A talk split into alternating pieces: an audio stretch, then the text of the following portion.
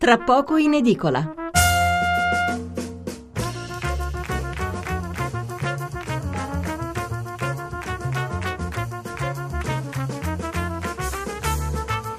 Buonasera da Stefano Mensurati e benvenuti all'ascolto di Tra poco in edicola, la rassegna stampa notturna di Radio 1. 800 05 05 78 il numero verde per intervenire in diretta, 335 699 29 49 il numero per mandarci un sms.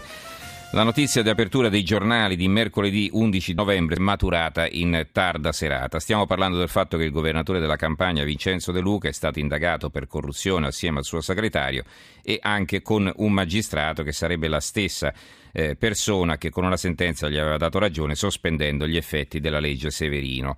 Questa è l'apertura di molti quotidiani che comunque quando aprono in maniera diversa tengono la notizia di De Luca sempre molto alta.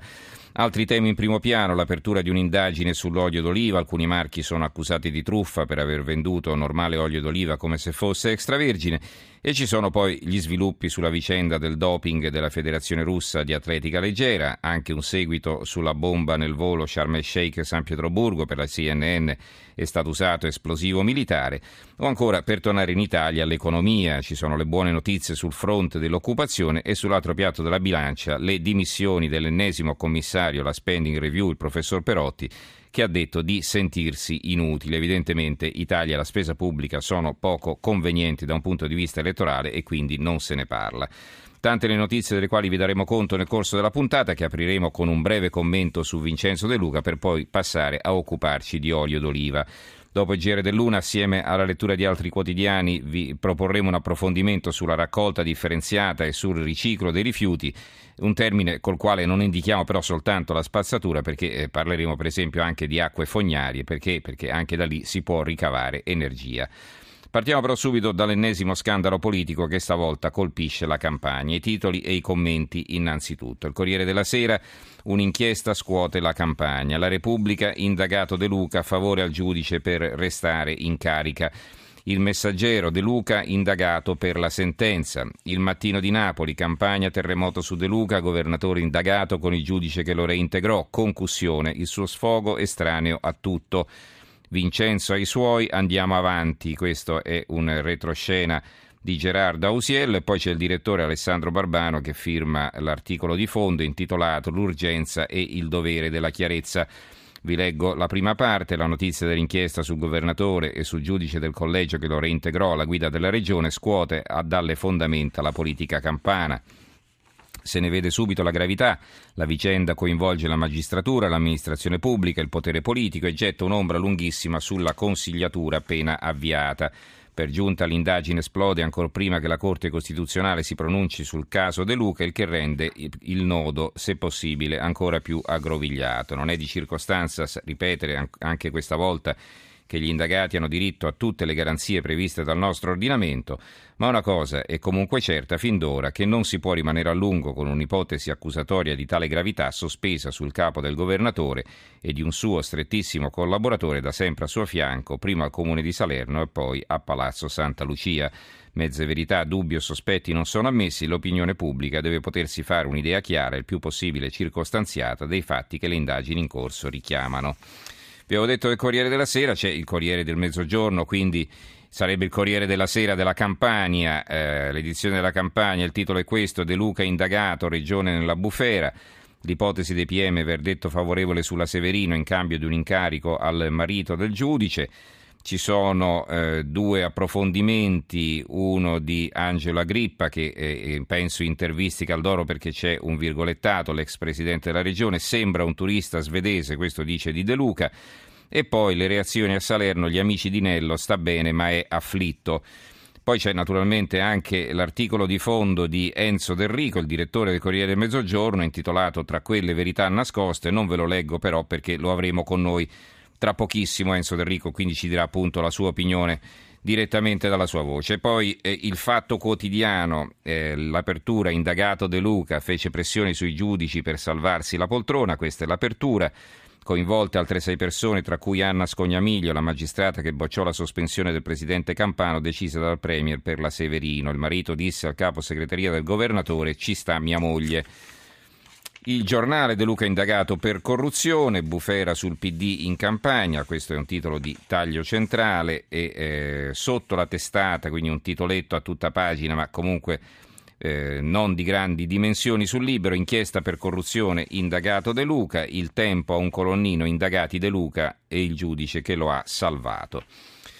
Eh, 800 05 05 78 il numero verde, 335 699 29 49 il numero per gli sms ed è con noi come vi dicevo il direttore del Corriere del Mezzogiorno Enzo Del Rico. Buonasera Enzo.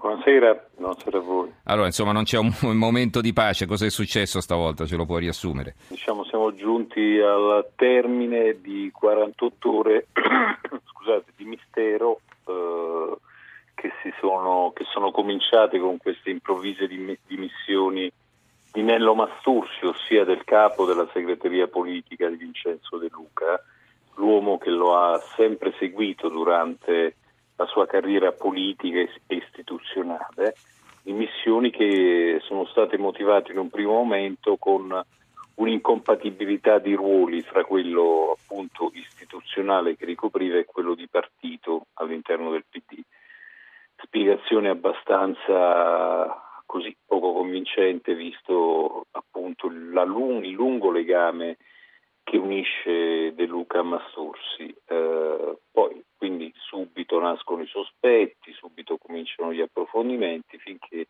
oggi si scopre che appunto la vera radice di questa vicenda è in un'inchiesta giudiziaria della Procura di Roma che coinvolge sia Mastursi ovviamente, ma uh, soprattutto, soprattutto, nel senso mediatico ovviamente De Luca. Uh, lo scenario che si configura è quello appunto di cui parlavi tu illustrando i titoli dei vari giornali, ossia Mastursi potrebbe aver trattato con un giudice del collegio che ha dato la sospensiva sulla sospensione, ossia ha dato un verdetto favorevole sulla legge Severino che ha concesso a De Luca di prendere possesso della sua carica eh, al vertice della regione Campania e diciamo, oggetto della trattativa sarebbe stato un incarico al marito del giudice eh, in cambio appunto della sentenza favorevole. Mm-hmm. Ora ovviamente tutto questo andrà da dimostrare, certo. appurato e da dimostrare via di seguito, ma ci sono dei nodi politici che balzano agli occhi, che sono secondo me molto gravi. Insomma.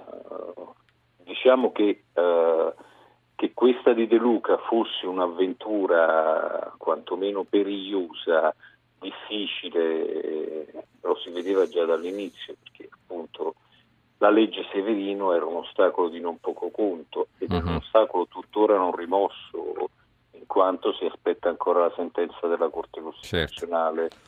sul ricorso di Luca. Questa vicenda non fa che aggravare diciamo, un, uno stato di cose già di per sé mm. complesso. Insomma. Abbiamo una telefonata a Vittorio da Lecce, buonasera. E buonasera, con eh, la presentazione di Luca in campagna come governatore, no? ma mm. Renzi non sapeva che eh, eh, questo personaggio comunque cioè, era eh, per il consenso, era compromesso e tutto il resto, tutta la lotta intestina che c'è stata. E si sapeva che si doveva andare a finire così. Cioè, il PD eh, si sta rivelando, a mio avviso, cioè, un po' in tutti i posti, cioè, un, come devo dire, cioè, personaggi di tutti i tipi eh, e poi hanno sempre eh, cioè, detto che eh, io sono comunque di destra, eh, lo dico, però sono pure obiettivo.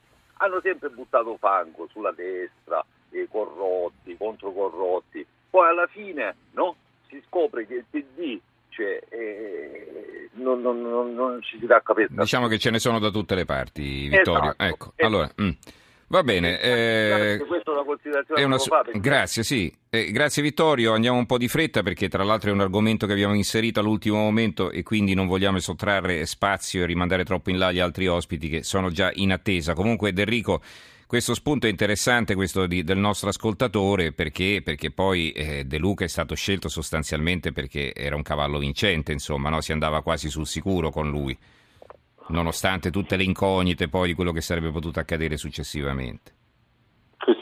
Però questa vicenda dimostra anche che la legalità, come scritto nel fondo che sarà pubblicato sul giornale di domani, non è un abito che si può cucire su misura, nel senso che eh, la politica deve imparare a rispettare le norme eh, che essa stessa poi fa approvare in Parlamento. Quindi su De Luca già pesava diciamo, questo vincolo della legge Severino che certo non era di buon auspicio per il cammino della regione Campania.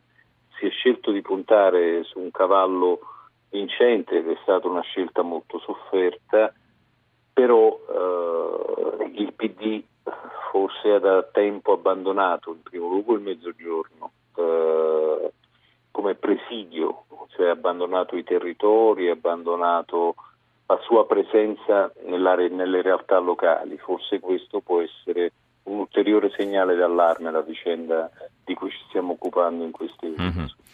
Allora, eh, i messaggi ve li leggo rapidamente e poi saluteremo Enzo Del Rico con un'ultima domanda. Eh, Pasquale da Merano, ma allora la Bindi aveva ragione, però anche Cantone le era contro, adesso viene fuori la verità. Antonio Dalla Puglia, Renzi dice siamo solidi e credibili, oltre 450 arresti dall'inizio dell'anno nel PD e il suo processo degli scontrini archiviato, ora De Luca, anche lui PD, svegliamoci italiani. Gianni da Cesene, per fortuna che il chiacchierone di Firenze Renzi aveva definito De Luca presentabilissimo, stiamo freschi. Eh, Carla da Roma, invece di scoprire gli illeciti sempre dopo, non sarebbe meglio controlli spartani per le persone mentre sono in carica? Ecco, eh, Enrico, un'ultima considerazione eh, sulla risposta di Luca che pare molto sicuro di sé, fa addirittura dell'ironia. Tu come la vedi?